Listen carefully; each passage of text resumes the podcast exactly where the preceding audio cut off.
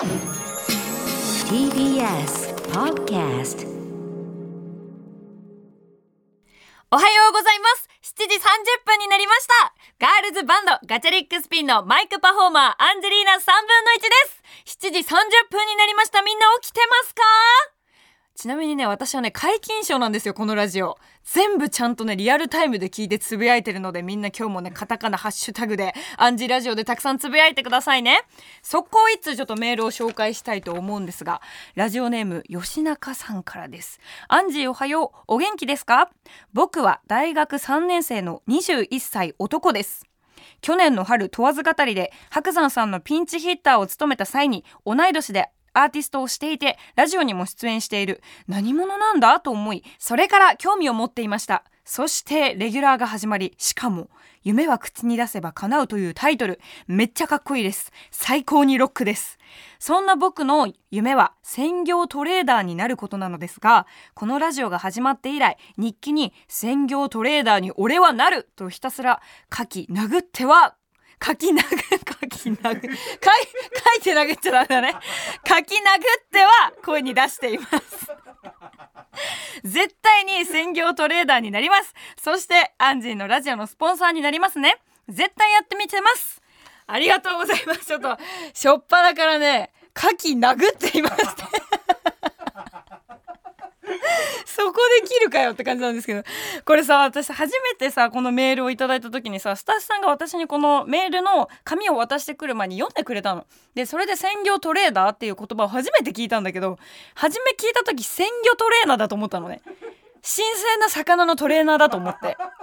なんかこう新しいこの新鮮に取った魚をより美味しくするためにトレーニングさせる人のことを言うのかなって。えー、すごいそんな仕事あるんだ。いや夢は口に出していこうぜみたいな感じだったんだけどこれ読んだら専業トレーダーでした。失礼いたしました。あれだよねお金に関わるお仕事なんだよね。私もちょっとあんまよくわかんないから言えないんだけど。まず専業トレーダーって言ってる時点できっと吉中さんとは全然違うところで生きてますね私。牡蠣殴ってたからね今ね。いやでもすごい嬉しいですね。あの同い年のリスナーさんってなかなかこう出会うことないからこうやってメール送ってくれるのも嬉しいしいや夢は口に出せば叶いますよ。しかもさ何？山口県下関市に住んでるっていうのがメールに書いてあったんだけどもうもろ鮮魚トレーナーじゃん。魚美味しいもんね山口ね。鮮魚トレーナーでもあながち間違いではないのかなって間違ってるよって感じなんだけど。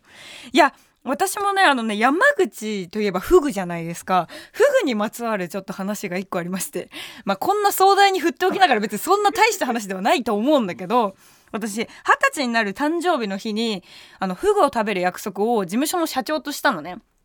で、それも、うちのバンドのリーダーの古賀さんが、二十歳になった日に、社長と一緒にフグを食べに行ったっていうのを聞いて、え、私も古賀さんと同じように、二十歳になった誕生日の日に絶対社長とフグ食べたいって、それが初フグにしたいっていう話をしてたの。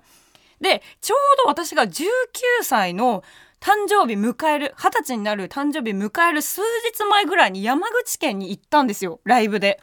でそこのライブでケータリングで出たのがケータリングってまあこの現場でもらえるお弁当だったりとかご飯のことなんだけどもらったのがフグのお弁当だったのね。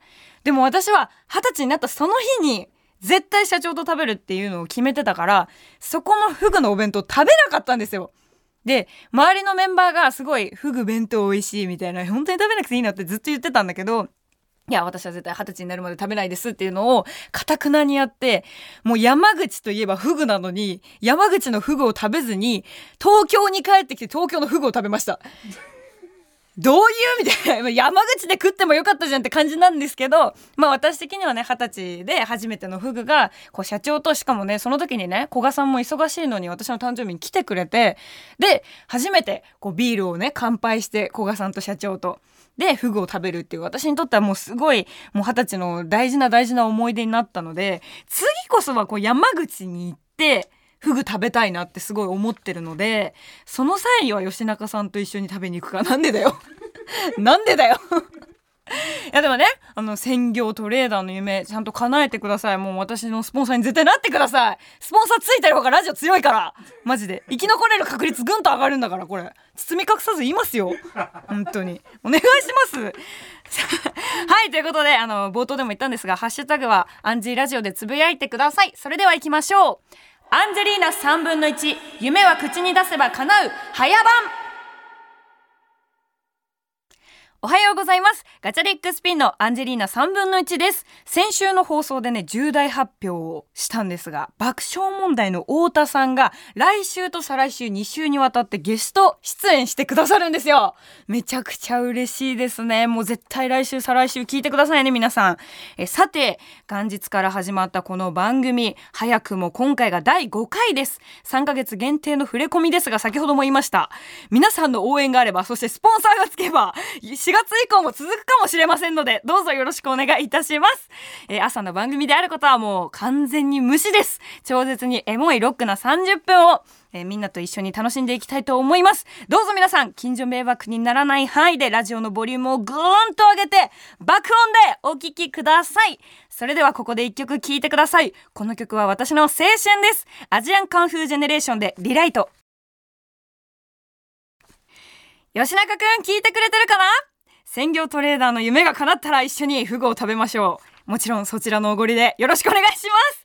お送りしたのはアジアンカンフージェネレーションでリライトでした。アンジェリーナ3分の1。夢は口に出せば叶う。改めまして、ガールズバンドガチャリックスピンのマイクパフォーマーアンジェリーナ3分の1です。どうか名前だけでも覚えて帰ってください。アンジェリーナ3分の1、アンジェリーナ3分の1、よろしくお願いします。さて、番組では私がどんな人間なのか、21年間の人生の歩みを少しずつお話ししています。先週までのおさらいをしていきたいと思います。私が文化祭で弾き語りをしているのを見つけて、ガチャリックスピンのリーダー、F チョッパー古賀さんにオーディションに誘われたのですが、条件が、ダンスとパフォーマンス。ダンスなんか盆踊りしかやったことねえよとがっくり。でもパフォーマンスと書いてあるから、弾き語りでチャレンジしよう。と決めて猛練習してオーディション会場に行ってみました。ところがなんとそこにはバッチバチにダンスのアップや筋トレをしている女子がたくさんギターを持っているのは私一人。やばいぞどうする？アンジー今週はその続きをお話しします。そうオーディションね。参加したらねマジダンサーの人ばっかりだったんですよ。やべえどうしようどうしようって焦ったところから今週は話していきたいと思うんですがこのねダンス受けてきた人たちみんなねすがすがしい顔でね会場を出ていくんですよ。で私はその顔を見てあみんななんかうまくいってんだな。やっぱダンス結構大事なのかなって思って私だけアコースティックギターでずっと弾き語りを練習しているという。で、オーディション呼ばれたのが一番最後だったんですよ、私。で、はい、次の方どうぞって言って会場の中に入っていくんですけど、もう100人ぐらいのホールがあって、まあ舞台が結構ちゃんと広いんですよ。で、そこに、まあ、うちのガールズバンドガチャリックスピンのリーダーの古賀さんと、えー事務所の社長、そしてまあいろいろガチャピンに関わってくれてるスタッフさんたちがちらほらいたんですね。で、私もその間を割ってこう、すいません。よろしくお願いします。みたいな感じで、スタスタね、ステージに上がっていくんですけど、まず、じゃあ今日は課題曲2曲と自由曲1曲を披露してください。課題曲2曲はガチャリックスピンの楽曲お渡ししたと思うので、その方をやってくださいって言われて、わかりましたと。で、ガチャリックスピンの曲をね、カラオケで流すんですよ。で、私のイメージはもう、日本武道館。もうここで私は歌っています。もうなんならガチャリックスピン私が入ったことで日本武道館目指しましょうぐらいな感じでいたの、気持ち的には。曲がバーンって流れ出すじゃん。もう私もすごい気持ち高ぶってよし。今日までに YouTube でいろいろいろんなね、センターボーカルのロックバンドのセンターで歌ってる人たちの映像めっちゃ見てきたから、あの人たちの動きを真似て、よし、やるぞっていうので、曲がバーンって流れた瞬間に歌い始めるじゃん。ありったけの身振り手振りをしたんですけど、やっぱ初心者っていうかもうほんと未経験だから手が前後にしか動かないの。大体胸にバンバンバンバン当てて、それを前に突き出すしかできないっていう。だからこれね、意外と簡単に思えて、上に上げたりするのってすごい難しいのよ、手を。もう私のさ、ありったけのこの前後の動きでさ、今動いてますよみたいなのをめっちゃアピールしていくわけ。そうでも私の中ではもうほんとね、もうほんとブルーハーツの河本ひろとさんぐらいな感じで、もう荒ぶって歌ってるかのように思ってたんですけど、あの、後々映像見るとすげえ棒立ちだったの、ほぼ普通に。で私はもうちゃんと本当武道館です。ここは武道館。もう100人のホールなんかじゃありません。大きな会場でやってるんで私はっていうのでちゃんと一人一人お客さんのね心を射止めなきゃいけない。アーティストだから。しっかり目を見て歌おう。で目を見るんですけどあの社長とかと目が合うとやっぱちょっと照れちゃう。あんま見ないでっつって。であのまたちょっとして古賀さんと目が合うとまた恥ずかしいみたいな。そんなのをずっと繰り返してたんですよ。でまあちゃんとね課題曲2曲はもう大好きなガチャリックスピンの楽曲だから歌い切ることがしっかりできてよしいい感じだ。次は自由曲ですって。でよし私はもうね前にこの TBS ラジオでも披露しましたがサウシードッグの曲やろうともう大好きだから。まあ大体さ弾き語りするってなったらだもう椅子とかを用意してもらってマイクスタンド立ててそこに座って弾くのが大体のみんなの想像だとそうだと思うんだけど私なぜかこれあの校長先生がねその時もいてくれてあの校長先生がね「椅子いるか?」みたいな「これ椅子持っていこうか?」って言ったんだけど私なんかかっこつけて「あ大丈夫です。床で座ってやるんで」つって。校長直々に椅子担いで持ってきてくれたのにいらないですって言って。校長先生あのこういうとこ出てこない方がいいっす。普通に。あなた学校で一番偉い人だから。それ見守ってくれてるだけでいいんで。みたいな。ありがとうございます。みたいなで私あのちょっともうねできる人風に床に座ってあぐらをかいてでチューニングを合わせるんですよ。でできました。じゃあすいません。あのサウシードッグさんの楽曲歌わせていただきたいと思います。聞いてください。って言って弾き語り始めるんですよ。途中まですごいもう未だかつてないぐらいうまく弾けたんですよ。で歌えたんですよ。これはもう受かったんじゃないかって私は思いながら、もう調子に乗り始めるよね。どんどんさ、スピードが加速してっちゃうの。そしたら、ある時に、歌詞とコードがバッて出てこなくなって、止まったの。普通に。で、やばい。どうしようどうしよう。コードが出てこない。歌詞が出てこないって私もう頭の中でもう10秒ぐらい停止しちゃって、もうその瞬間5分ぐらい停止してるように自分の体感では感じるのよ。でも、やばいやばいと思って。でもよし、ちょっと一回冷静になろうと。ここで止まっても、止まってどう対処するかっていうのにかかってるって思ったの。だから、すいませんと。もう一度歌わせていただきたいと思います。聞いてくださいって言って、また弾きが語り始めるんですね。じゃがじゃがじゃがじゃが弾いてて、すごいもうノリにも乗ってきて、あ、もういいいい、これも絶好調、もうさっきよりはいい。この1回目の時より2回目の方がもうピカイチで声が出てる。歌がうまいもう私はギターがうまいってずっと思いながら弾いてたんだけど、また同じところで止まる。もうこれがアンジェリーナ3分の1なのよ。もう最悪だって思って、これは2回止まったらもうダメだって思って、で、ちょっと見たのよ。もう社長とか、その古賀さんとか、スタッフチームの人たちの顔見たら、もうなんか、親って顔してるのね。もう頭の上にハテナハテナっていう。この子は、自由曲、好きな曲を弾き語りしていいって言われて、自分の一番得意な曲を持ってきたはずじゃないのかって。なんで止まってんだと。で、おやおやってなったんで、もう私もその空気に耐えられず、すいませんと。未だかつてないぐらい綺麗な声でね、もう私こんなしゃがれてる声なんですけど、すいませんと。どうしても歌い切りたいので、歌詞カード見ていいですか？って言ったんですよ。そしたらさ、もうさ、もうみんな笑うじゃん、普通に考えて。うわ、こいつ、歌詞カード見んのか？つって。うわ、どうだどうだ、歌詞カード見たら歌えんのか？みたいな感じの顔になってんだよ、みんな。で、古賀さんとか社長もすごい、もう、もう吹き出してて、もう いいよみたいな、もう、み、みな？みたいな感じで言ってくれて、じゃあすいません、見ますねって言って、もう、ポケットの中に忍ばせていた iPhone を取って、サウシードッグ、コード、歌詞って言って調べて、で、それを床に置いて、携帯を置いて、また弾き語り始めるんですよ。そんなさ、一連のさ、ことがあったからさ、もうみんな笑いながら聴いてるので、私の弾き語りを。そんな曲じゃないのに。で、最後もうちゃんと無事ね、歌詞カードもコードも見ることができたから歌い切れたんですよ。で、歌い切れて、ありがとうございましたと。あ、お疲れ様でした。みたいな感じになって、じゃあここからちょっと質問のコーナーに入りたいと思います。質問のコーナーっておかしいね。質疑応答したいと思います。みたいな。っていうので、もう、なんか意地悪な質問が結構飛んでくるわけよ。意地悪って言っても、なんか本当に自分が着たくない衣装でライブできますか？例えば全身タイツで。全身タイツでやったらガチャリックスピンのイメージもあんま良くないよね みたいな。でもまあなんかそういうのももしかしたらあるかもしれないよみたいな。で、あ全然できますみたいな。でもこれは私もスピード勝負だと思って、できますってより早く答えられた方が勝ちだっていう。もうだから早押しみたいな状況だよね。もう質問が飛んでくる前に私はできますって答えようと思って。で、なんか私もう世界で一番嫌いなものがもう虫なんですよ。でなんか、まあ、嫌いっていうか、まあ、苦手なものだね世界で一番苦手なものが虫なんですけどなんかね虫とかも食べれんの？とか言われてそれいらない質問だよね絶対と思いながら「あいや食べれます」みたいな。で「できます」みたいな「昆虫食いけんのいけます」なんか虫の中に入っていくこととかできる。できます。そんなことバンドで活動であるわけないじゃんみたいな。質問がめちゃくちゃ飛んでくるの。でももう全部できます。できます。でもう最後にこう社長と古賀さんが「分かった。じゃあ質問はこれで終わりです。じゃあ最後顔見せてください」みたいな感じでこう今までねちょっと距離感があったのよ。あのステージと客席だから。でもこう近くに寄って顔こうずっとじろーって30秒ぐらい見られて「うーん了解。こんなもんか?」って言われて「こんなもん！どういうこと？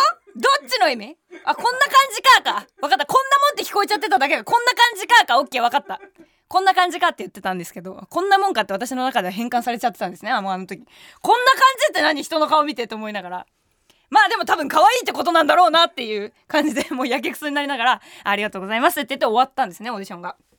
でもう3日もしないぐらいにまた職員室から呼び出しされて「アンジェリーナ3分の1アンジェリーナ3分の1至急職員室に来てください」ってアンジェリーナ3分の1じゃないんだけどその時は名前が。そうで、まあ、呼び出しされて、まあ、この前オーディションやったよねみたいなちょっと続きまだいろいろやりたいこととか課題とかもあるらしいからあのここにいついつに来てってあの古賀さんから連絡あったよってまた校長に言われて「あ分かりました。校長と古賀さんどんな関係なんだろう?」私も気になる。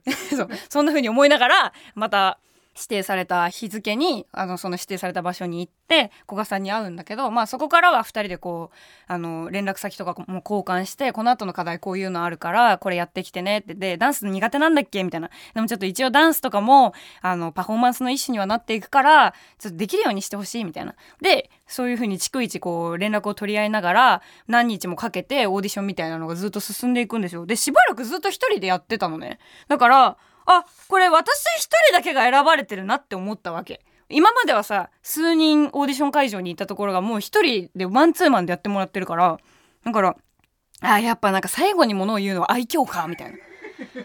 あの時なんかあの一次オーディションで結構失敗しちゃってたけどそれでもなんかしがみつくハングリー精神やっぱ最後顔を見た時にあこんな感じかって言ってたのはやっぱ可愛いってことだったのかなって。やっぱ愛嬌あるしな私な下町出身だし、まあ、おばあちゃんとかにもすごい可愛がられるし結構愛嬌あるしやっぱやっぱ分かってんな愛嬌大事だよなって。